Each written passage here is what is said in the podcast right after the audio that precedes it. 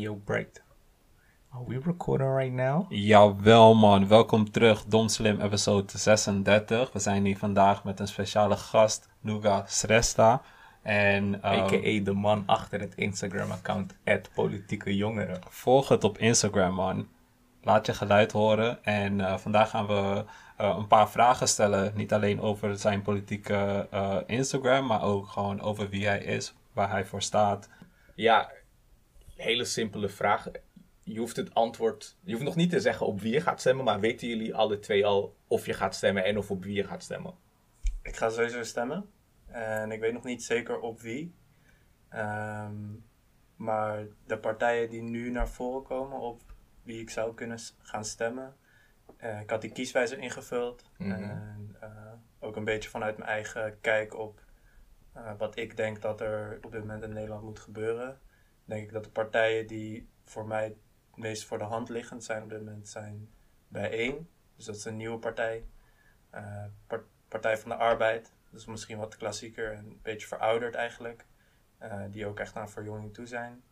Ehm, en eigenlijk ook nog, ik had vier jaar geleden had ik GroenLinks gestemd.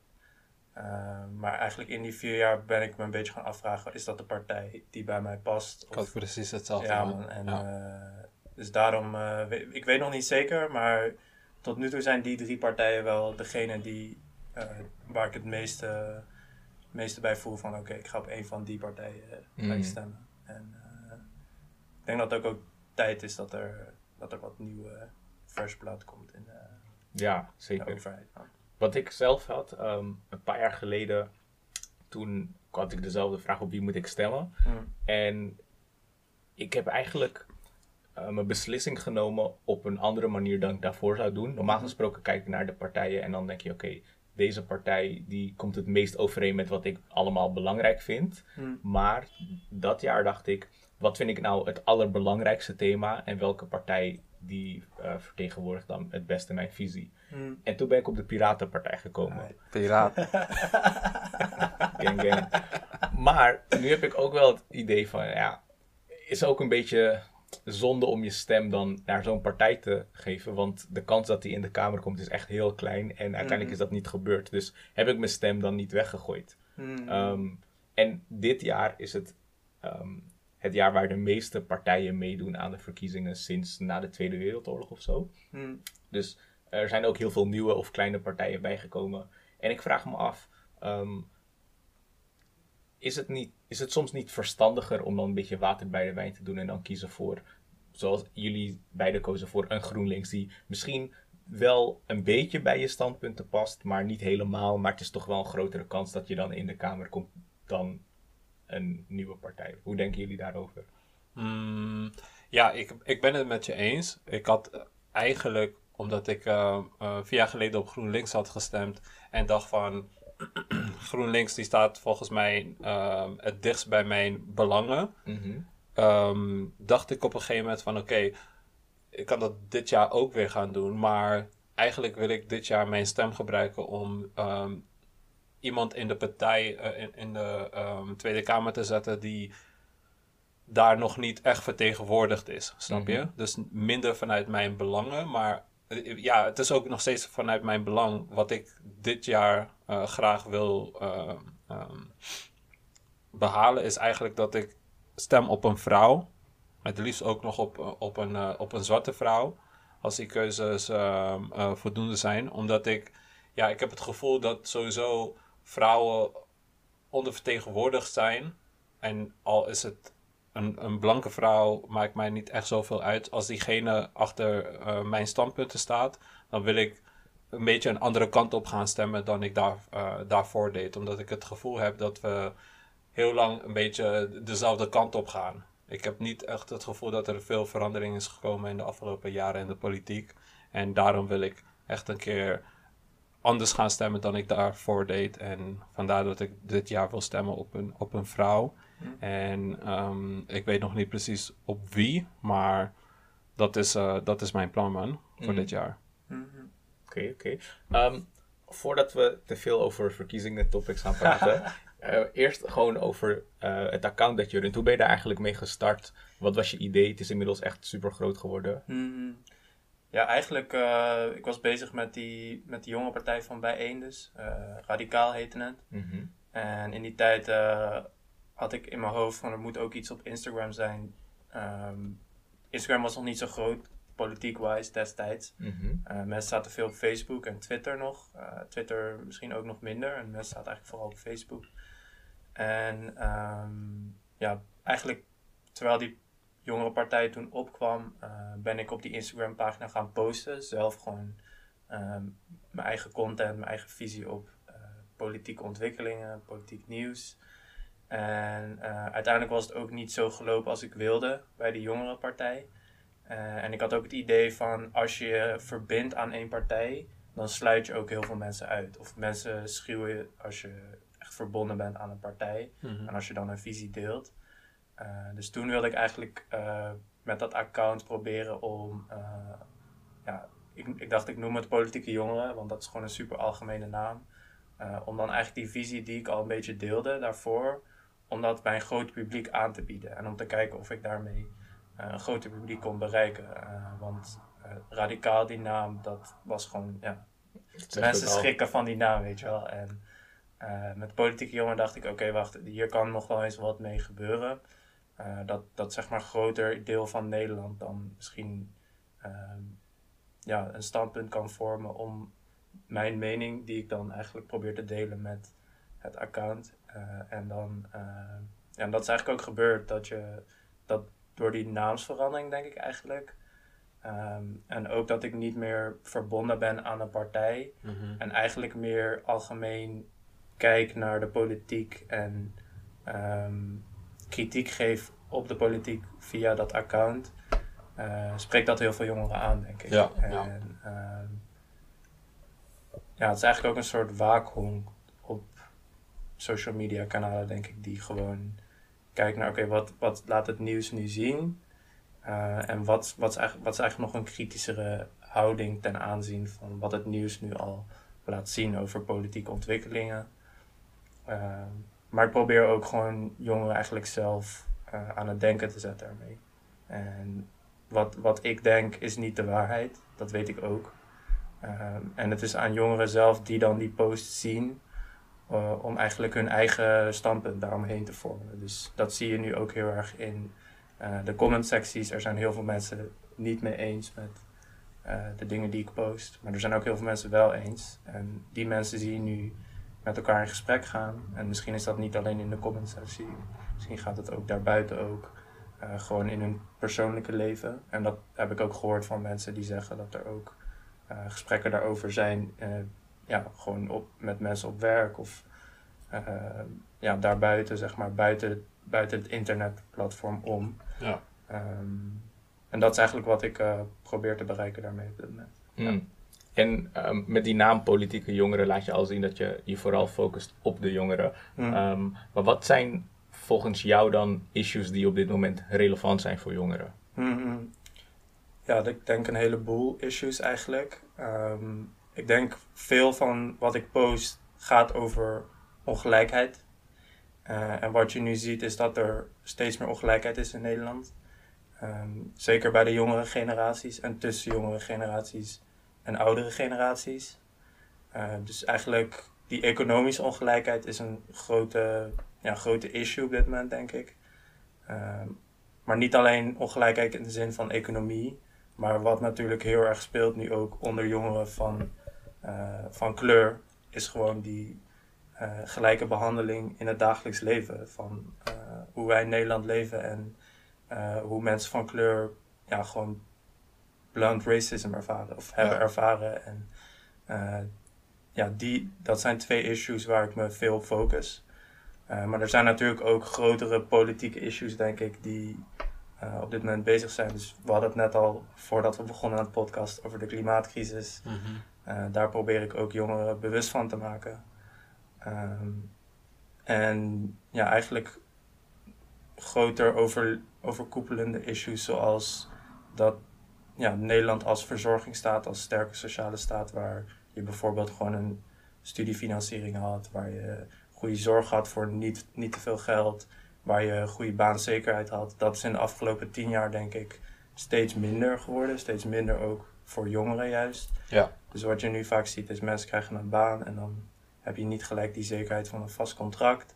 Je kan ook niet meer zo makkelijk een huis kopen uh, als je jong bent. Je hebt daar, je hebt daar geld voor nodig van je ouders of, uh, of je moet heel veel geld verdienen en dat, dat is niet voor iedereen weggelegd. Ja, die economische, on, uh, economische ongelijkheid die komt steeds ehm, meer aan het licht. Hoe, zeg maar, hoe minder die verzorgingsstaat uh, wordt wat Mm. in de afgelopen ja, tien jaar is gebeurd, Mm. hoe meer die ongelijkheid eigenlijk aan het licht wordt gebracht. Mm. Dus dat zie je ook aan het aantal jongeren wat eh, na de ehm, middelbare school ook kiest om door te studeren. Want dan ja, kom je voor die keuzes staan. Ga je, ga je lenen ehm, om te kunnen studeren en misschien ook op jezelf te gaan wonen om, om die, ja, die zelfstandigheid op te kunnen bouwen. Als jij die financiële mogelijkheid niet hebt, dan is die keuze over het algemeen wel snel gemaakt. Mm. En ehm, ik heb het gevoel dat je tien jaar geleden, omdat je wist dat je ook kon lenen, maar die lening eh, gelijk over werd gezet eh, naar een gift als je studie eh, had afgerond, Mm. was ja, je had gewoon meer houvast. Dus je, je kon zulke risico's kon je nemen door een nieuwe studie te beginnen. Maar nu is het na de middelbare school zitten heel veel jongeren tegenwoordig echt goed na te denken van oké, wat, wat ga ik hierna doen? Ga ik zelf een, een skill proberen op te bouwen Mm. waarmee ik eh, eh, aan de bak kan? Of ga ik, ehm, ja, ga ik beginnen te lenen Mm. en zie ik het wel? En hoe meer jongeren daarvan bewust worden, hoe meer ehm, je ziet hoe eigenlijk ongelijk het eh, aan het worden is in de afgelopen tien jaar. Mm. Voelen jullie ehm, je gehoord op de eerste plaats en op de tweede plaats vertegenwoordigd in de politiek die er nu zit? Nee, zeker niet. Ik denk, eh, wat je bijvoorbeeld, als je kijkt naar leeftijd, de gemiddelde leeftijd is tussen de 40 en 48, dacht ik, 44, 48, zoiets. Eh, dus qua leeftijd voel ik me sowieso niet vertegenwoordigd. Eh, maar ik denk ook qua achtergrond van mensen die nu in de Kamer zitten, zijn meestal hoog opgeleid.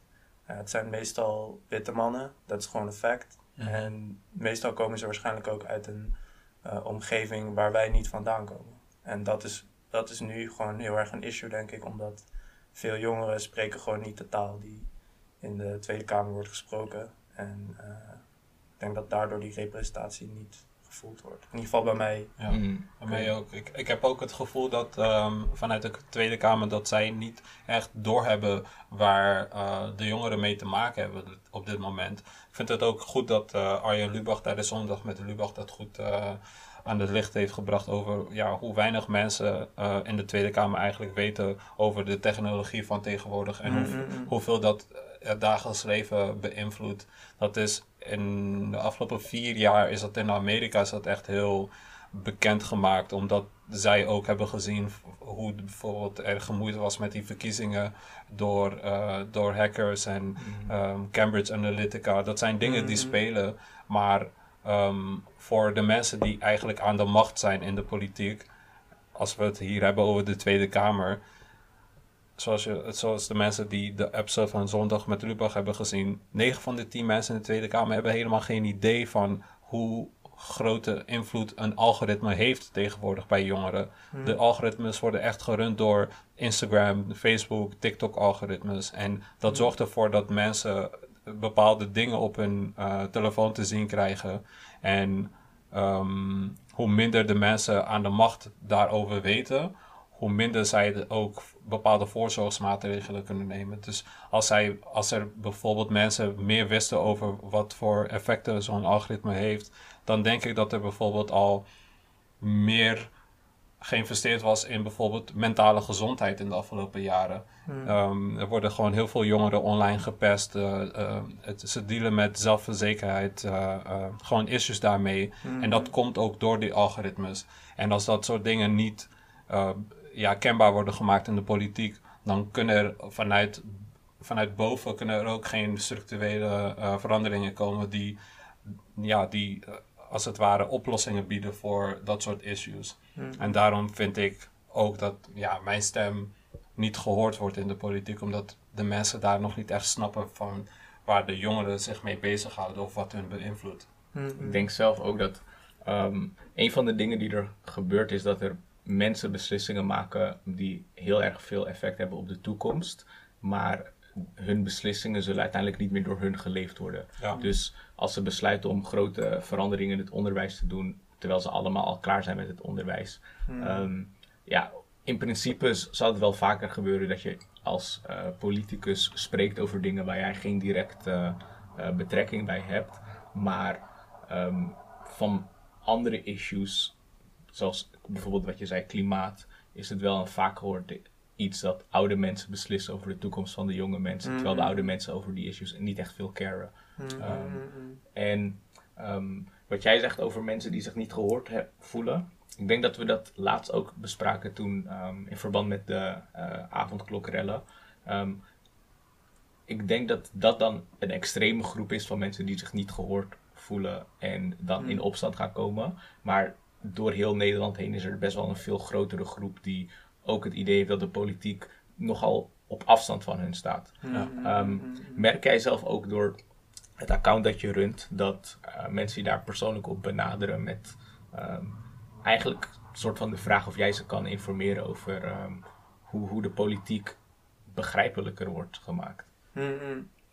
Ja, absoluut. Ik krijg ook berichtjes van mensen die zeggen: eigenlijk lees ik niet meer het nieuws. Ik lees, jou, ik lees liever wat jij post dan eh, wat een politicus zegt. Ehm, en dat geeft, wel, dat geeft een bepaalde verantwoordelijkheid, denk ik. Ehm, maar ik denk dat het ook goed is als je juist wel een soort van. ehm, ook al zijn we niet vertegenwoordigd door die politici, we moeten wel proberen te begrijpen wat ze willen gaan doen. Want eh, heel veel van die beleid die ze nu hebben gemaakt de afgelopen jaren. Ehm, ik denk dat, dat het ook op zo'n manier gaat dat wij, dat, we niet, dat wij het niet begrijpen. En Ja. ehm, daarom is het heel goed dat er nu, denk ik, heel veel jongeren opkomen ehm, met hun eigen ideeën om politieker actief te worden. Dus Ja. je ziet bepaalde campagnes om eh, jongeren te informeren. Ik weet niet of van die Represent Jezelf campagne... Zeker, zeker. Ja. Kijk, dit soort campagnes gaan gewoon helpen om, hopelijk, en ik denk ook wel dat het echt gaat helpen om jongeren te bereiken die op dit moment eh, niet per se inzien waarom politiek in ons dagelijks leven eh, invloed op ons heeft. En misschien dat wij niet in ons dagelijks leven zo invloed op de politiek kunnen hebben. Maar ehm, ja, het is gewoon goed. Ik denk dat het goed is dat die initiatieven er blijven komen van onszelf. Van Ja, wij als mensen moeten gewoon zelf ervoor zorgen dat wij participeren. ehm, en dat wij ook die macht pakken. Ehm, en ik denk dat het, ja, we, we worden gewoon een beetje, denk ik ook, eh, op de, ma- de manier hoe de media werkt, de manier hoe je mensen ziet, eh, wie er in de media. Het is niet alleen een eh, probleem in de politiek natuurlijk, die representatie. Het is ook de media die eigenlijk daaromheen, samen met de politiek misschien, ervoor zorgt dat wij onszelf niet goed terugzien in die bepaalde machtsposities. Ja. En ehm, ja, daar moeten we het zelf, eh, echt zelf in handen nemen en zelf initiatieven eh, starten om eh, mensen om ons heen te activeren. Praat met, de, praat, met, praat met je familie, praat met je, met je vrienden, praat met mensen die wat verder van je afstaan. Ja. Ehm, ja. Maar ook, ja, ik, ik vind dat ook echt tof. Vooral ook bijvoorbeeld als je kijkt naar jouw account. Dat is gewoon een account wat ehm, dingen vatbaar maakt en ze dichter bij de jongeren brengt. Omdat je bijvoorbeeld met een meme die jij post eigenlijk iets heel scherp eh, aan het licht brengt.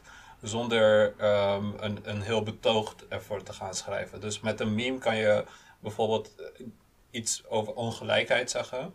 Wat heel vatbaar is voor heel veel mensen en wat ook voor dialoog zorgt. En ik denk dat we eigenlijk met z'n allen wel die verantwoordelijkheid dragen om ervoor te zorgen dat die dingen vanuit de politiek die worden besproken, die eigenlijk voor ja, de gemiddelde eh, jonge man of vrouw misschien ja, dat niet echt, niet echt eh, ehm, ze toespreken, eh, aanspreken en ook niet leesbaar zijn omdat het vol zit met jargon wat ze niet Mhm, begrijpen en heel saai leesvoer is. Als je dat Mhm. op een bondige en interessante manier kan brengen, kan je ervoor zorgen dat de mensen eh, meer interesse krijgen in wat voor beslissingen worden genomen in de politiek. Mhm. Omdat ze het heel snel van zich afschuiven Mhm. door die, eh, ja, door die kloof tussen hun taalgebruik en, ehm, de kennis die ze hebben in de politiek, die wordt gewoon, die is gewoon erg groot als ze die informatie niet vatbaar kunnen, eh, kunnen krijgen. Dus, Ik- wat ik bijvoorbeeld, ehm, een van je recente posts is dan een screenshot van wat, wat de SGP zegt over het homohuwelijk. Hmm. En heb je eerst gewoon ehm, hun eigen woorden en jouw caption is gewoon heel simpel. ehm, vertellen wat hier staat. En je laat het aan je lezers zelf over wat hun mening daarover is. Want jij zegt, oké, ze willen het homohuwelijk afschaffen. gebruik je recht en ga stemmen. Dus als jij ermee, eh, als jij zeg maar met de SGP eens bent, dan kan je denken, ja, ze krijgen mijn vote. Hmm. Als, het, als je het er niet mee eens bent, dan weet je dat je niet op zo'n partij moet stemmen. Hmm. Ehm, maar tegelijkertijd doe je het ook over ehm, ja, gewoon alle relevante dingen die op dat moment in het nieuws spelen. Ehm, Maar krijg je ook negatieve reacties? Want ik kan me best voorstellen, stel je voor dat jij jouw, jouw account volgt, maar ook van wat voor overtuiging dan ook denkt van hé, hey, ik ben ook tegen het homohuwelijk. Hmm. Waarom wil je in een kwaad daglicht zetten? Dit is gewoon een Mhm. simpel voorbeeld. Krijg je wel eens negativiteit? Oh, absoluut. Ja, ja. ik krijg vaak eh, berichtverzoeken. Dus Mhm. ik kijk soms in de berichtverzoeken en dan scroll ik er gewoon doorheen. En ja, genoeg, genoeg negatieve reacties. Maar ik probeer me daar gewoon van te distancieren eigenlijk. Ehm, ik denk dat het te veel energie zou kosten om met die mensen in gesprek te gaan op dit moment. En dat is op dit moment ook niet mijn doel om die mensen van iets te overtuigen of zo. Het gaat me er veel meer om eh, de mensen die wel eh, de content lezen die ik plaats. En die samen misschien eh, tot overeenkomsten kunnen komen. En met elkaar eens kunnen worden met dingen. Maar ook juist met elkaar in discussie kunnen gaan daarover. Ehm, en veel accounts die die negatieve reacties geven, zijn vaak ook accounts met twee volgers. Of Mm. met, met een account die nul volgers heeft. Dus dan weet je Ja. dat het nep-accounts zijn. En eh, laatst had ik wel die soort van eh, expose van zo'n eh, account op Twitter. Het heet Vizier op links. En dat is gewoon een heel vaag account die probeert mensen te intimideren en gegevens van mensen die actief bezig zijn, politiek of maatschappelijk, om die soort van in een kwaad daglicht te stellen. En ik denk drie weken geleden of zo kwam mijn gezicht daarop. En toen hadden ze mijn UvA, want ik werk bij de UvA ook, hadden ze een soort van mijn UvA-profiel hadden ze erop gezet. En eh, toen dacht ik wel even van, oké shit, eh, wat moet ik doen? Eh, maar uiteindelijk kreeg ik zoveel positieve reacties eigenlijk door die expose. Want het was geen expose, want mensen wisten al dat ik achter dat account zat. ja. Niet iedereen natuurlijk, maar de meeste mensen wisten al dat ik de persoon achter die account was.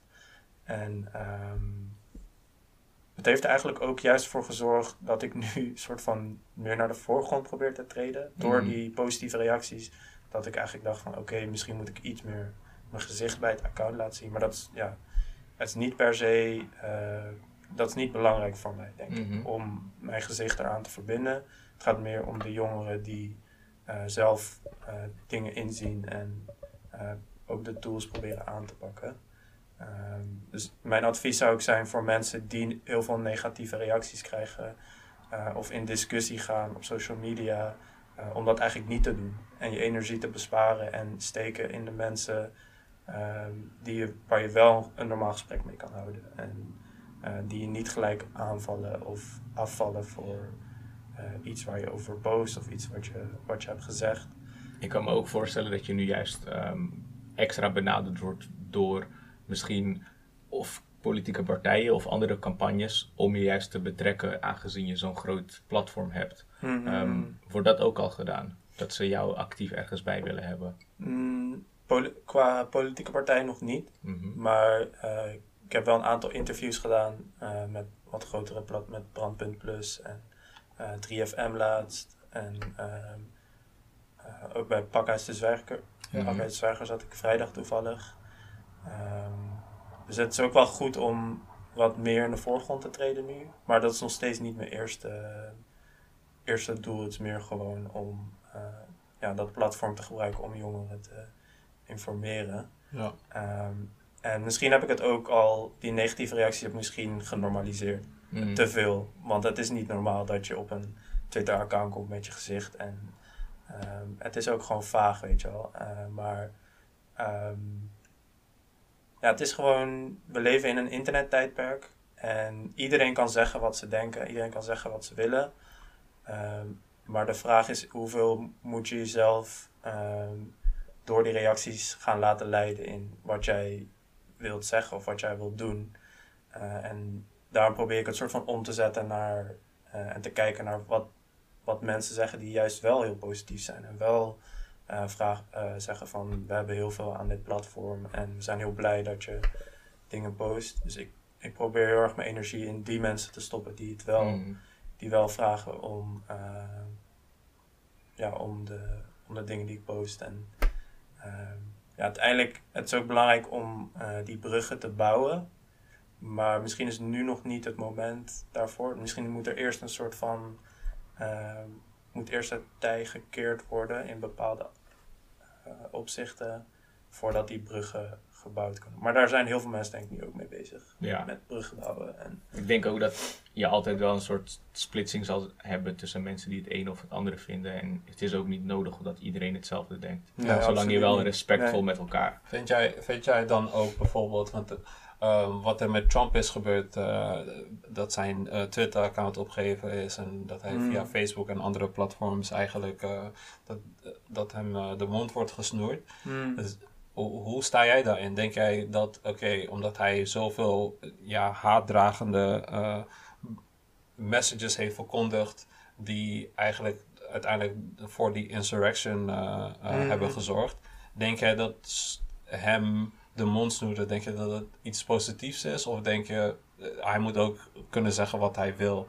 Want Mhm. dat, dat is ook iets waar ik de afgelopen tijd, ja, ik, ik struggle ook daarmee, omdat ik ook, aan de ene kant wil je natuurlijk dat, dat iedereen alles eh, ehm, kan zeggen wat hij of zij wilt, Mhm. maar je, het moet ook niet ten koste gaan van eh andermans leven, want uiteindelijk zijn er ook mensen omgekomen tijdens die insurrection. Mhm, mhm. En ehm, ja, hoe sta jij daarin? Ben ik wel benieuwd naar. Hmm. Ja, moeilijke vraag. Moeilijke moeilijke vraag. Ik, echt. heb daar ook, ik heb daar ook echt eh, over zitten nadenken van wat is, wat is wijsheid in, eh, bij zo'n situatie eigenlijk. Want je zag gewoon dat hij eh, in zijn speech, en dat was tien minuten voordat die insurrection begon, en ook op zijn Twitter-account zag je, mensen, zag, hij, zag je dat hij mensen ging opruien met zijn bereik die hij had Ja. om echt die actie te gaan uitvoeren. Dus in die zin, het is gewoon, eh, deze man was gewoon gevaarlijk bezig. Hij was echt, hij heeft gewoon ervoor gezorgd dat, eh, wij wonen niet eens in Amerika, we weten niet hoe het voor mensen daar is om zoiets te zien. Wij, wij kijken het nog vanaf, voor, als het voor ons al zeg maar, bij ons was het gewoon een week, twee weken lang was het gewoon nieuws. Gewoon, we hadden het er in, als je keek naar de talkshows, het ging alleen maar daarover, weet je Ja. Ehm, dus het is een beetje twee, het is een beetje dubbel, denk ik. Want aan de andere kant, wat je ook zegt, ehm, moet je dan die mensen de mond snoeren. eh, en het zorgt er ook voor dat, kijk, dit keer is het Trump, maar de volgende keer ben ik het. Ja. mijn platform Mm, eh, offline gegooid. Ja.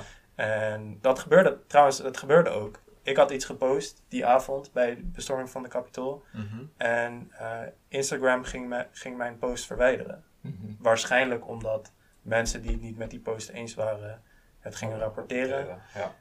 En ehm, ja, dat, dat laat, dat, ja, het gaat ook heel erg om hoeveel macht die platforms hebben uiteindelijk. Denk ik, Ik denk dat dat precies Ja, het dat ding is- is. We moeten ons afvragen van, ehm, het gaat niet alleen over of eh, iemand die dan mensen opruidt, eh, dat ze die macht, maar het überhaupt gewoon, ze hebben zoveel macht op moment. En dat is het. Moet die beslissing eh, moet die liggen bij de platforms? Ik, ik denk, ik denk zelf van wel. niet. Want zeg maar, als Twitter een platform heeft, dan is het aan Twitter om hun platform te reguleren. En aan Twitter om zeg maar, de scheidsrechter te zijn van wat ze wel en niet vinden kunnen. Hmm. Ehm, dezelfde reden als dat we het oké vinden als accounts worden verwijderd als ze kinderporno delen. Want we Mm. zeggen van, ja, daar hoeft de politie niet eens bij te komen als Twitter denkt, ik wil geen eh, kinderporno op mijn server, delete. Hmm. Dat vinden we oké. Ja. Dus het is aan Twitter om te zeggen waar de grens ligt. Hmm. Ik denk dat een misschien betere vraag is: moet het zo zijn dat wij zoveel macht en invloed op ons leven hebben bij een vier, vijftal bedrijven dat niet, die niet eens in je eigen land gevestigd zijn, maar aan de andere kant van de wereld? Ik bedoel, als je Facebook kijkt, wat ze met het Facebook-platform, met het Instagram-platform, met WhatsApp hebben, is fucking veel geconcentreerde macht Hmm. voeg Twitter toe. ehm, en Google met YouTube, dan heb je echt al Dat, dat is zo'n groot deel van hoe communicatie op het internet verloopt. En er zijn wel alternatieven, maar die alternatieven hebben niet een even groot bereik. En dat en waar is je dus. vroeger 10, 20 grote kranten had, waar je je verhaal in kwijt zou kunnen, zit nu alles in een klein clubje. Ehm, ik vraag me af, ehm, het- zeg maar, bij de Nederlandse verkiezingen zal dat natuurlijk geen groot thema zijn, maar hoe gaat dat in de komende 10, 15 jaar veranderen binnen de VS? Maar om, om daarop eh, aan te haken, Chris. Juist omdat die macht zo gecentreerd is bij die grote bedrijven, ben ik het, ben ik het niet eens dat die macht, dat die beslissing bij hen moet liggen. Want uiteindelijk, als zij die grote macht over zo'n grote populatie hebben en die keuze ligt bij, bij zo'n Twitter-bedrijf, dan is dat te veel macht bij één bedrijf wat gerund wordt door, door een, een, een groepje mensen waardoor je eigenlijk die vrijheid verliest die je wil, eh, eh, die ze wel verkondigen. Dus Twitter zegt van dit is een platform waar je vrij kan uiten. En uiteindelijk hebben zij die beslissing ook om, eh, om mensen te bannen, et cetera. Maar omdat zij zo'n grote invloed hebben, weet ik, ben ik het niet mee eens dat die beslissing bij hen moet liggen. Ik denk dat het op de een of andere manier toch wel wat ja, ik weet niet, misschien wat democratischer eh, eh, besloten moet worden dan door één bedrijf. Maar ik vind het, ehm, ik vind het een te grote stap om te zeggen dat ehm, de beslissingsbevoegdheid over bepaalde dingen die eh, over bedrijven gaan. Of nee, wacht, ik ga het anders zeggen. Ik vind het een grote stap, en zeker als je gaat kijken of er nog meer mogelijk is, als een overheid gaat bepalen wat er op een platform mag gebeuren. Want straks gaat een overheid bepalen wat er wel of niet binnen ehm, een ander platform gebeurt, wat minder groot is als Twitter. Ja, maar het ding is, eh, bij dat stukje van de overheid, eh, uite- uiteindelijk zitten mensen in de overheid die verkozen zijn door de mensen, snap je? Dus die stem van de mensen wordt daarin alsnog misschien niet eh, even goed, maar wordt daarin vertegenwoordigd. Wij als mensen eh, hebben die stem niet echt bij een, bij een Facebook of bij een Google. Snap je wat ik bedoel? Maar Dus- je hebt wel, je hebt zeg maar wel invloed door hun service te gebruiken. Ja, maar het, heb je grote bedrijven zoals Google, waar we zo erg van afhankelijk zijn, dat die, dat die, ja, die meningen die doen er eigenlijk niet meer toe. Een goed voorbeeld is Australië. In Australië is er laatst, ehm, eh, was een gedoe tussen Google en de Australische overheid. En de overheid van Australië wilde eigenlijk dat Google en eh, Facebook een deel eh, van hun inkomsten zouden uitbetalen aan, ehm, aan kranten en eh, andere, andere media, omdat zij eigenlijk zoveel de media beïnvloeden, dat die oude mediums eigenlijk geen, ja, ze, ze, ze kunnen geen geld meer maken. Dus de Australische overheid was van, of jullie geven een deel van jullie inkomsten aan die, die media, of jullie kunnen hier niet meer actief zijn. En toen heeft Google gedreigd van, oké, dan trekken we ons terug. Dus dan halen we al onze services, Gmail, Google, eh, waar zoveel mensen van afhankelijk zijn, halen we terug. Australië heeft daaraan vastgehouden. Uiteindelijk heeft Google zich overgegeven en hebben ze gezegd van we gaan onze eh, inkomsten gaan we delen met die media.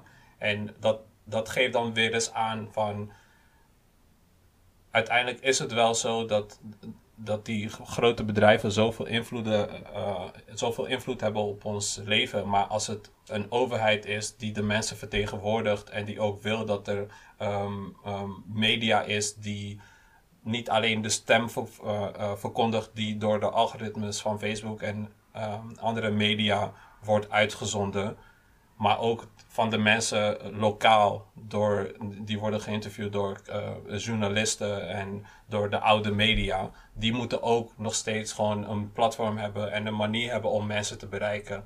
Want zo zorg je ervoor dat het niet alleen beïnvloed wordt door wat er wordt gepost op een Facebook of een Google. Ja, maar wat je zegt, dat kan allemaal nog wel blijven bestaan. Maar ik, bij mij gaat het er alleen over dat ik het niet de taak van de overheid vind om te zeggen wie of wel een Twitter-account mag hebben. En ook niet aan de overheid om te zeggen welke accounts verwijderd moeten worden. Ik vind dat een overheid wel mag zeggen van hé, hey, maak je platform eerlijker. Zorg ervoor dat je aan deze regels houdt. Zorg voor meer privacy of wat dan ook. Maar niet om te zeggen hé, hey, verwijder dit account, want wij vinden het niet goed. Ja, dat zal ook weer een, Stel je voor dat.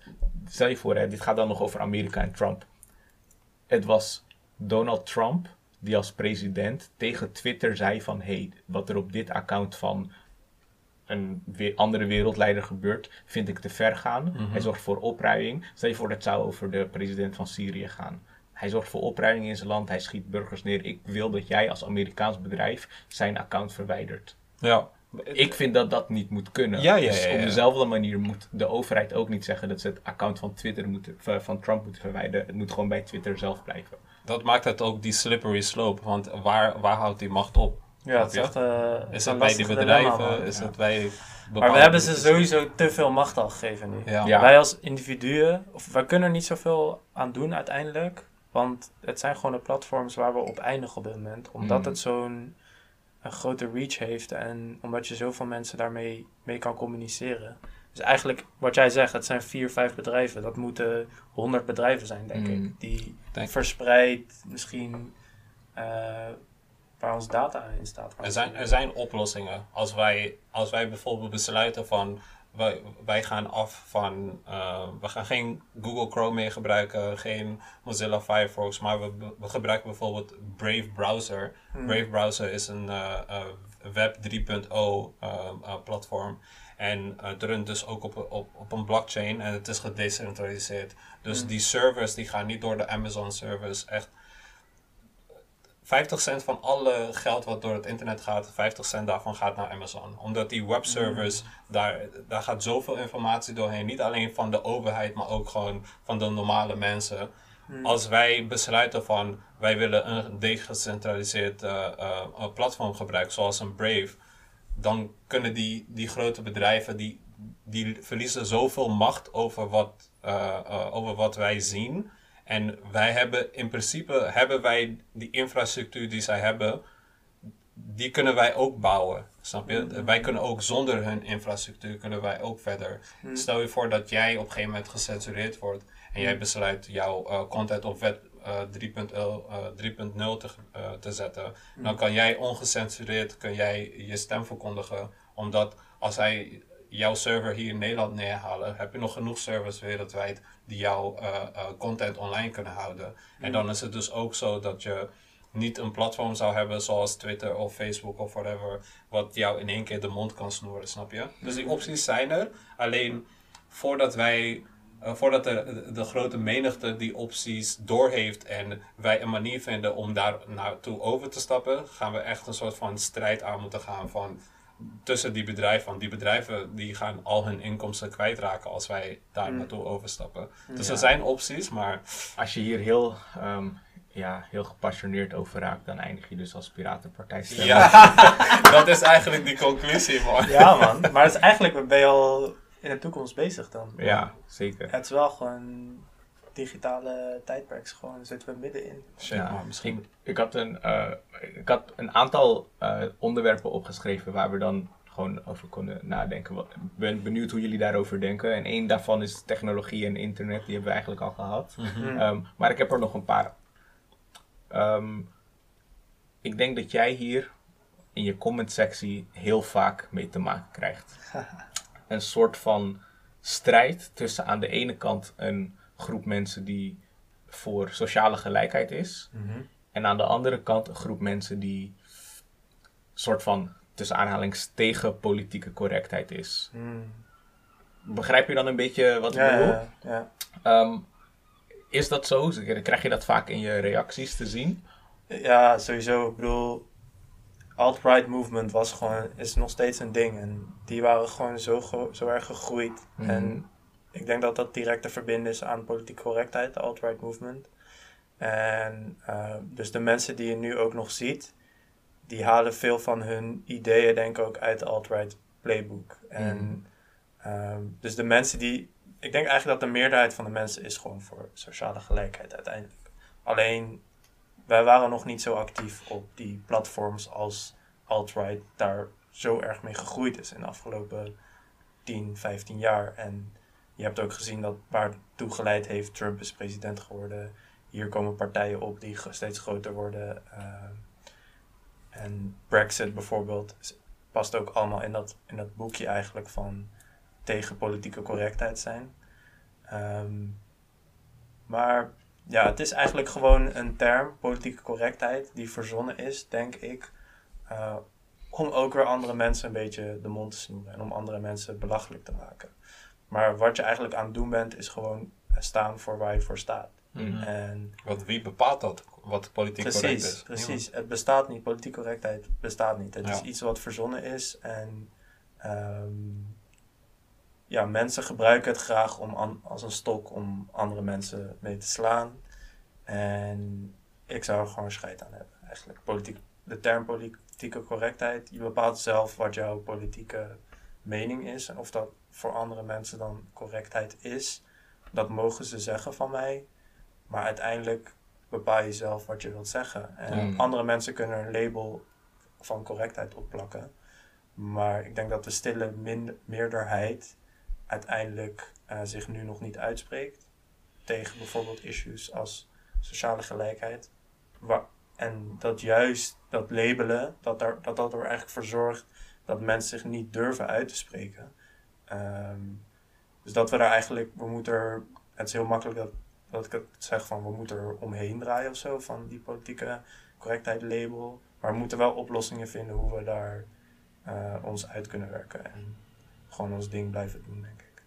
Ik denk ook ehm, hoe, hoe mensen politieke correctheid gebruiken is niet hoe ik het in eerste instantie zelf zou gebruiken. Hmm. Want ehm, ik denk als je, laten we zeggen, voor minder discriminatie bent of voor meer gelijkheid in de zorg, Hmm. is gewoon dat je een bepaald standpunt hebt, maar ik zou het niet politiek correct noemen. Hmm. Ehm, hoe Mark Rutte zijn mening soms zeg maar precies tussen de twee kampen inschippert en dan de ene keer is hij ergens tegen en als het wat meer eh, gedragen wordt dan is hij in één keer voor. Hmm. Dat zou ik als politieke correctheid noemen. Dat je je mening ja, eigenlijk vormt naar wat het meest populair is. Hmm. Nou, ondanks dat dat niet de juiste definitie is. Hmm. Uh, maar dat is wat ik in mijn hoofd krijg als Mm. ik daaraan denk. Ehm, Ja, ik, ik wil er nog op reageren, want eigenlijk wordt politieke correctheid wordt gebruikt tegen emancipatie. Want eh, dus wat je bijvoorbeeld ziet is dat eh, racisme wordt steeds minder normaal. Of in ieder geval een steeds grotere groep mensen spreekt zich daar tegen uit. mhm. En dat wordt dan politieke correctheid genoemd. Dus wat je eigenlijk probeert met politieke correctheid is die emancipatie te stoppen. En die inzichten die mensen krijgen te stoppen. En weer ja, terug de tijd in eigenlijk wil gaan. Het is hetzelfde eigenlijk wat mensen ehm, doen als ze iets horen wat totaal tegen hun eigen ehm eh, gedachtes is en ehm, de info die zij hebben. Dus als jij ineens zegt van, uh, stel voor wat ik jou net vertelde, van ja, het is, eh, eh, al die grote bedrijven hebben zoveel macht. Mensen gooien gelijk conspiracy theory erop. Zo'n woord zoals conspiracy theory is ook een woord wat wordt gebruikt om Mensen te maken. ja, om, Mm. mensen de, Mm. de mond te snoeren waarvan eh, jij zal denken van mm, ze praten onzin, snap je? En om van zulke woorden af te komen, wordt het gewoon heel lastig, want er wordt dan altijd weer een ander woord verzonnen wat daarvoor in de plaats komt. Snap je wat ik bedoel? En daarom vind ik, ben ik het ook eens met Nuga dat we dat woord niet zo'n grote lading moeten geven, omdat het eigenlijk niks betekent. Want Mm. het- er is niks correct of incorrect in de politiek, omdat er zoveel uiteenlopende meningen zijn en het zo subjectief is, kan je daar eigenlijk ook niet echt een bepaald woord voor vinden. Hmm. Ja, nou, ondanks, ik snap wel wat je zegt, maar ik zou toch wel zeggen dat bepaalde meningen gewoon niet correct zijn. Bijvoorbeeld, Mm, ja. voor je zou echt met nazi-ideeën komen. Ja, en ja, ja, ja, zeggen, bro. You're not correct. Dat, dat is het juist van. Ze willen die incorrectheid willen ze soort van maskeren. Door Mhm. te zeggen dat wat, eh, wordt wat dan door andere mensen wordt gezegd, dat is dan correctheid. En Ja. dat is een probleem. Ja, Niet hetgene dat zij. eh, dat, dat ze literally nazi's gaan propageren eigenlijk. Mm, Dat is geen probleem. Maar mensen die zich daartegen verzetten, of voor Ja. dat is het Maar dat is heel. Ja, dat is een gekke wereld waar we in dan zouden gaan leven. Ja. Maar ja, dat, is, dat zijn de discussies nu inderdaad. Maar ook Ja. in, want wat jij zegt over die conspiracy theories, ook wel zie je nu veel movements opkomen eigenlijk. Zoals Mm. Ja. QAnon en zo. Wat, Ja. wat denk je daarover? Ehm, ja, ik, ik vind het gevaarlijke movement. Omdat uh, um, uiteindelijk is het zo, die mensen, dat komt ook weer precies op hetzelfde. Die mensen komen gewoon in bepaalde algoritmes. Hmm. Als jij uh, een conspiracy theory op, opzoekt over Mark Rutte en uh, minister De Jonge. En het gaat ineens over dat zij pedo zijn, whatever. Hmm. En je zoekt daar voldoende informatie over. Dan ga je informatie vinden die, die niet correct is. Maar omdat jij zo erg op die target zit uh, uh, qua zoekgedrag, wordt die informatie ook doorgespeeld naar andere platforms. Dus als jij veel op YouTube en veel op Facebook naar dat soort termen aan het zoeken bent en je zit in bepaalde Facebookgroepen waar uh, de mensen zitten die ook in dat algoritme meedraaien, Hmm. dan wordt die content ook doorverkocht naar een TikTok. Dus als jij op TikTok Hmm. gaat scrollen, wordt dat soort content ook naar jou toegestuurd. Ook al is het verkeerde informatie, misleidende informatie, dat wordt alsnog naar jou toeverzonden. Want uiteindelijk is het de bedoeling van die social media apps om jou zo lang mogelijk op die app te houden. Al is het Instagram, al is het TikTok of Facebook. Hun verdienen geld als jij op die app zit. Wat jij daar op die app doet, maakt ze eigenlijk niet zoveel uit, tenzij het iets is waar ze uh, publiekelijk voor geshamed kunnen worden. Dus uh, als het ineens een hele grote natiegroep is op Facebook, dan wordt die natuurlijk verbannen. Maar als jij veel nazi-content opzoekt en, um, uh, en het heeft te maken met een bepaalde partij. Um, Stel je voor dat je veel nazi-content zou opzoeken buiten Facebook om. Dan zou je op Facebook misschien anti-immigratiegroepen ingedoen Zeker, dat, dat is 100% zo. Dan, dan, dan krijg jij ook bepaalde advertenties te zien van uh, politieke partijen. Um, ik, ik hoef er niet een paar op te noemen, maar jullie kunnen zelf wel raden van Hmm. wat voor soort politieke partijen uh, je dan uh, voor advertenties voorbij gaat zien komen, Hmm. snap je? Want uiteindelijk is het zo, zij verdienen geld met die data die je aan ze geeft. Hmm. En je kan echt in een soort van visuele cirkel komen van content die jij uiteindelijk, waar jij in gaat geloven. Terwijl één grote, ja, het kan gewoon allemaal onzin zijn. Hmm. Dat is het lastige eraan. Hoe denken jullie dat um, COVID impact gaat hebben op het resultaat van de verkiezingen? Enorm man. Ja. Enorm. En zeg maar dat Rutte nu zo hoog staat, komt door de crisis. Want mensen willen zo graag uh, hem het vertrouwen geven, denk ik. Omdat hij een soort van... Hij profileert zichzelf erg als leider voor ons land. Uh, en ook al heeft hij beleid gemaakt de afgelopen tien jaar... die misschien heel erg tegen het belang van de mensen gaat die op hem stemmen... hij heeft zich wel heel erg kunnen profileren als de leider die ons door deze crisis gaat helpen. En dat is alle props voor hem. Maar uh, het zorgt er wel voor dat mensen eigenlijk stemmen op een persoon en niet meer op een partij. Wat eigenlijk in een democratisch systeem als Nederland, uh, wat eigenlijk niet de bedoeling is, denk ik. Ja. Want je stemt heel erg, heel veel mensen stemmen nu, denk ik, op Mark Rutte, omdat hij zo'n ja, zo'n sterke leider is. Maar eigenlijk, als je bedenkt dat er vorige maand het kabinet is gevallen door een fucking toeslagenaffaire, die, of een toeslagenschandaal eigenlijk, die, die 30.000 mensen geraakt heeft. En dat dat maar een topje van de ijsberg is van wat, wat het beleid eigenlijk is. Uh, dan vraag ik me heel erg af of mensen daar dan nog wel door die sterke leiderprofilering doorheen kunnen kijken. Ja. En dat komt mede denk ik door uh, corona. En, en, ook die met de conspiracy theorie zal ook impact hebben, denk ik. Zeker. Ik, ik weet niet zeker of um, ja, die sterke leiding van Mark Rutte ervoor gaat zorgen dat hij meer stemmen gaat krijgen. Want wat er is gebeurd in 2020 heeft er ook wel voor gezorgd dat er best wel veel mensen doorhebben van hé, hey, um, de, wat, wat voor beslissingen worden genomen vanuit de politiek door Mark Rutte moeten niet altijd, kunnen niet altijd de beste beslissingen zijn. Dus aan het begin, toen de crisis begon, was Mark Rutte van ja, we gaan een intelligente lockdown doen, dit en dat. Mm. En toen hadden best wel wat mensen vertrouwen in zijn visie en in zijn leiderschap. Mm. Maar als we dan verder kijken, een jaar verder, en we zien dat er veel andere landen uh, het beter doen dan Nederland, ook op het gebied van vaccineren, et cetera. En je ziet dat er landen zoals Nieuw-Zeeland en uh, uh, Australië en ik kan nu niet op een ander voorbeeld komen, dat zij echt bepaalde stappen hebben genomen die drastisch waren, maar wel voor hebben gezorgd dat zij nu bijna een normaal leven kunnen leiden.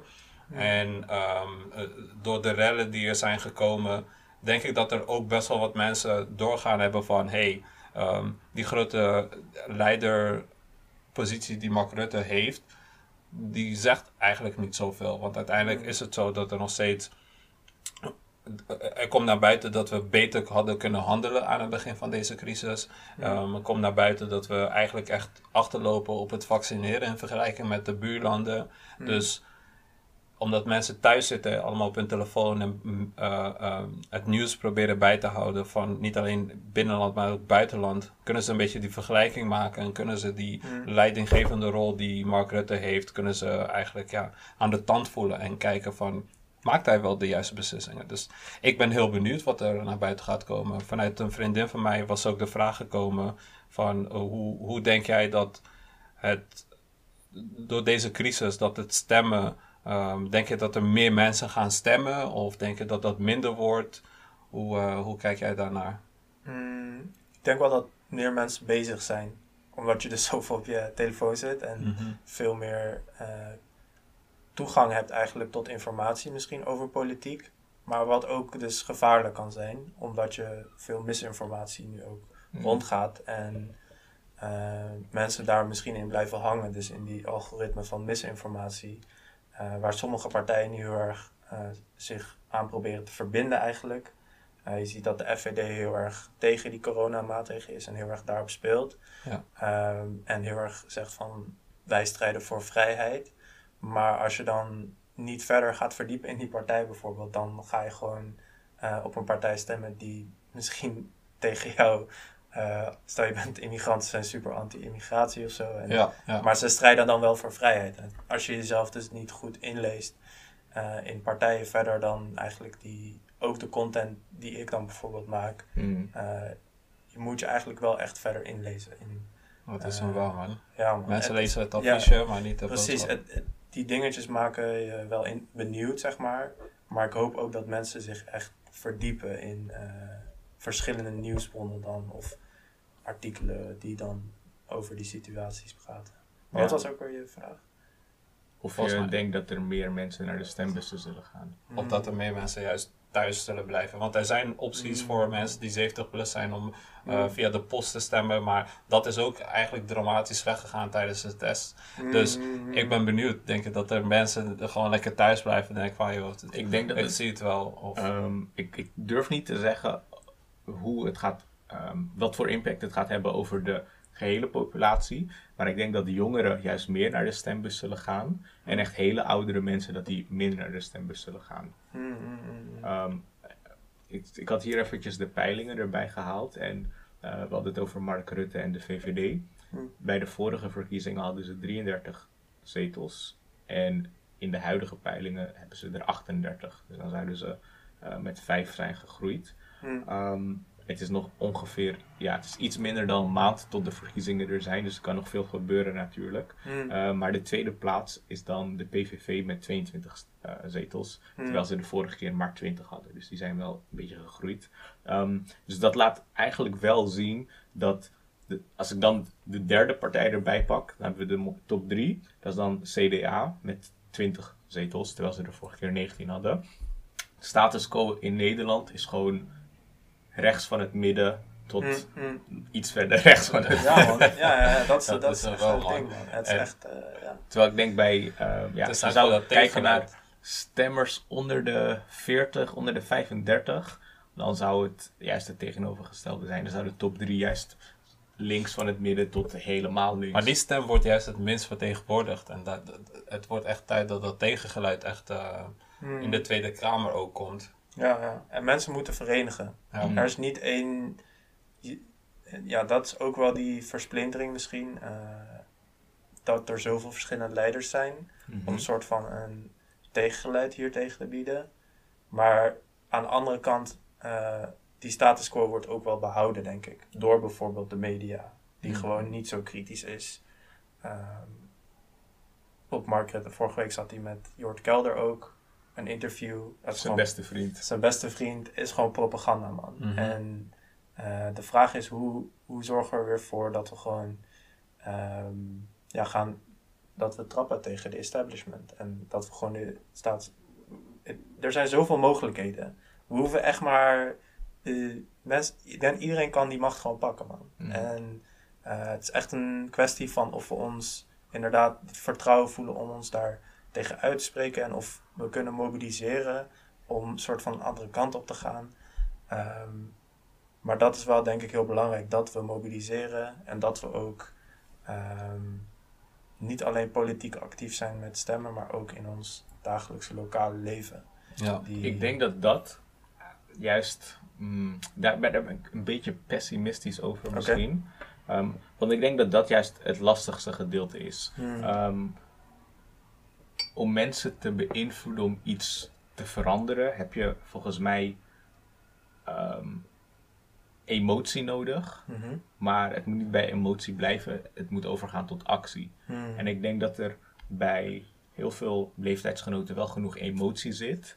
Maar omdat het actiegedeelte ook tijd kost en ook moeite kost, ehm, zijn er daardoor minder mensen die zich ook echt willen inzetten om die Mhm. echte eh, verandering tot stand te, te krijgen. Hmm. Ik denk dat heel veel mensen ehm, van onze leeftijd iets te zeggen hebben over Hmm, hmm, de situatie in het onderwijs, met of zonder studieschuld, ehm, de situatie op de woningmarkt, gewoon perspectief daarop, maar ook de arbeidsmarkt. Vroeger kon je ehm, klaar zijn met je studie of met je opleiding, je kon aan de slag en je had nog wel uitzicht op gewoon een contract of zelfs een vast contract. Nu worden heel veel mensen gewoon in ehm, ZZP-functies geduwd. Mm, mm, mm. Ehm, alles wordt steeds flexibeler. En dat, die flexibiliteit zorgt ook voor minder zekerheid. Dus ik denk dat wij heel veel, ehm, heel veel ruimte zien voor verbetering. Maar om daar echt ook iets mee te doen, dat is nog een tweede. En ook omdat politiek heel vaak langzaam gaat. Voordat er beweging tot stand is gekomen, kan je echt over jaren praten. En ik denk dat er gewoon te weinig mensen zijn die ook bereid zijn om gewoon die shit te gaan fixen. De- ik, denk, ik denk dat het ook belangrijk is dat het, het- ja, dat stukje media wat Nuga ook net heeft aangekaart, dat is heel belangrijk. Want uiteindelijk is het ook zo. Er zijn heel veel mensen die een bepaalde gedachtegoed hebben, maar ehm, dat stukje tot actie komen en ehm, hun, hun visie naar voren brengen, dat, dat is misschien nog wat lastig. Mm. Omdat zij zelf ook, zelfs in de media, niet echt worden eh, vertegenwoordigd. Dus daarom is een omroep zoals Omroep Zwart, die is zo Mm. belangrijk. Omroep X wordt ook eh, eh, opgericht. Want als dat soort onderwerpen waar jij het net over had, als zij bij een tv-programma naar boven komen en de mensen weten eh, wat er speelt en ehm, er wordt ook aangegeven van hey, als jij op die en die partij stemt, dan kan daar verandering in komen. Zo kan je wel echt van, van praten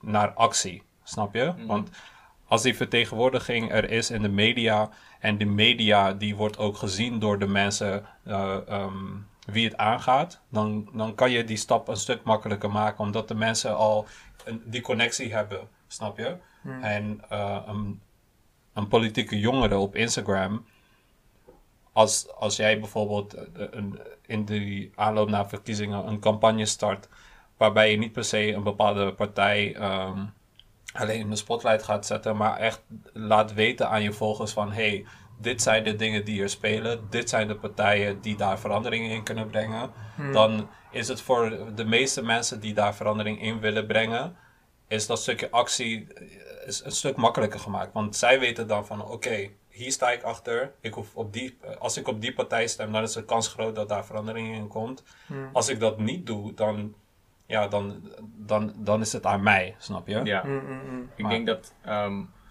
ja, niets doen is altijd erger dan een beetje doen. Ja, ja. En ehm, soms, soms moet het gewoon ergens beginnen en dan gaat het balletje vanzelf rollen. Ik denk ook dat dat bij de komende verkiezingen het belangrijkste is. Ehm, ik zag, ik weet niet of ik het op jouw pagina zag of ergens anders, maar ehm, was dan een overzicht van de huidige Kamerleden met een eh, Afro-Caribische achtergrond, geloof ik.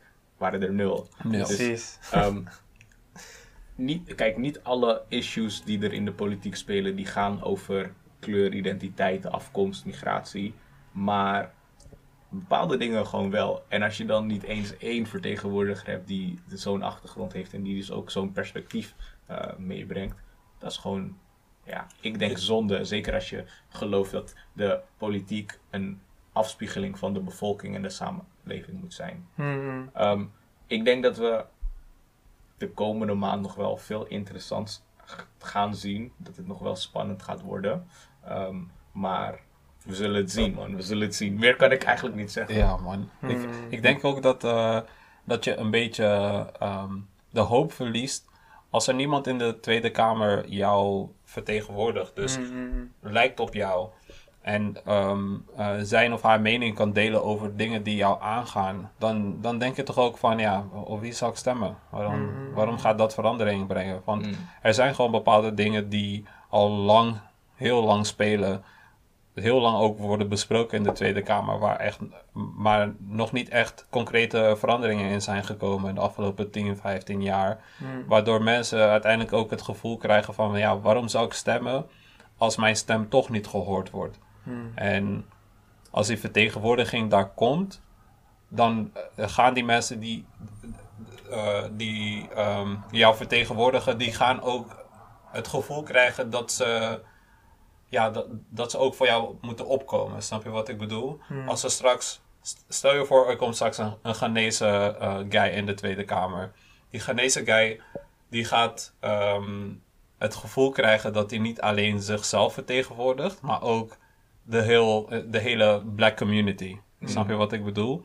Dus Maar tegelijkertijd zou ik daarop zeggen, dat is ook ehm, iets gevaarlijks. Want ehm, het is niet zo dat één persoon een vertegenwoordiging is van- Ja. van de hele community. Want Ja. binnen de community heb je ook natuurlijk duizenden meningen Nee, en nee, nee. duizenden nee. achtergronden. Maar wat ik wilde zeggen is, al- als er dan een punt komt in de Tweede Kamer wat besproken moet worden en wat Mhm. die persoon aangaat en zijn community, dan dat geeft die persoon ook de moed om daarover uit te spreken.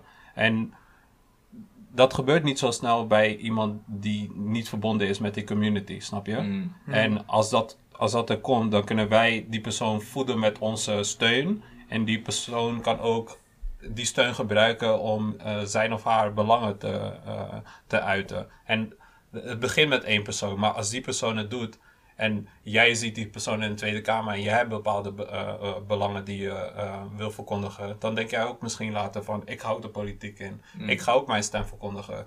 Het kan bij één persoon beginnen. Misschien is de pressure bij die ene persoon veel, omdat diegene zoveel mensen vertegenwoordigt. Maar Zeker. als het daar niet bij begint, dan gaat er ook geen verandering komen. Ja, Heb jij ambities om de politiek in te gaan? Goeie vraag, man. Eh, op dit moment nog niet. Ik wil, ik wil graag veel leren nog en kennis opdoen. En ik wil niet de politiek in om daar een carrière in te hebben. Om, eh om een soort van politiek te zijn. Het moet Hmm. wel met een, wat je zegt, je moet mensen kunnen representeren. Eh, je moet kennis hebben van dingen. Ehm, ja, eigenlijk. eh, en ook de juiste partij hebben, denk ik. Die de idealen die je hebt ook kan, probeert uit te voeren. En wat je nu dus, denk ik, ziet, inderdaad, omdat er zo weinig representatie is, zijn er partijen die nu eh, mensen van kleur op de lijst zetten. Steeds Mm. meer mensen. Maar alsnog op eh, minder verkiesbare plekken, weet je wel. Dus GroenLinks of PvdA of D66. Krijg zet een mooi nummer 36, Precies. 42. Precies.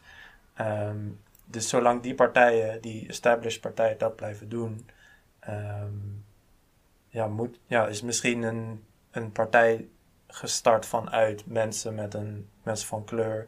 Dat is misschien voor nu een optie om een soort van die partij ertoe te bewegen van ehm, zorg ook voor dat op jouw lijsten ook gewoon die vertegenwoordiging is. Ja. En dat hoeft niet, we hoeven het niet met elkaar eens te zijn. Dus het gaat natuurlijk niet alleen om kleur, het gaat ook om een standpunt. Dus het is juist belangrijk dat bij elke partij die vertegenwoordiging er is, denk ik. En dat zie je nu sowieso niet. Want die standpunten verschillen ook bij de mensen van kleur. Daarom, Dat is het. Daarom, er is zoveel diversiteit. Mensen, zijn- wij waren het ook niet met elkaar eens, weet je wel. En Ja. Dus het, is, het maakt niet uit. Dat, dat is het belangrijkste dat mensen inzien dat ook eh, binnen die communities ook gewoon verschillen zijn. En meningsverschillen. En mensen zijn ook individuen binnen die communities. Ja. En ehm, ja, een stap daar naartoe om dat te erkennen is dus misschien inderdaad meer die representatie echt. En dat is gewoon schrikbarend wat jij zei. Mm. Dat in, een, in Nederland met zo'n geschiedenis, dat er op dit moment nul mensen zijn met een afro-achtergrond. Terwijl hier een- de populatie is 1 miljoen, meer. Zoiets, ja. Groter? Maar ook de populatie in eh, ehm, de koloniale landen, Precies. die wordt nog steeds, daar worden nog steeds beslissingen voor gemaakt in de politiek. Mhm. Maar er zijn geen mensen die die beslissingen vertegenwoordigen die, eh, eh, die uit die landen komen, snap je? Dat is wel echt jammer. Ja, Ja. ja. Nuga, ik wil je bedanken voor het komen. thanks for inviting me. Als je nog een keer wil komen, je bent altijd welkom. Sowieso, man. En ehm, ehm, ja, voor de luisteraars, Dom Slim Podcast, je kan ons delen natuurlijk. Zet het op je verhaal, YouTube, Spotify, TikTok. En tot de volgende. We out.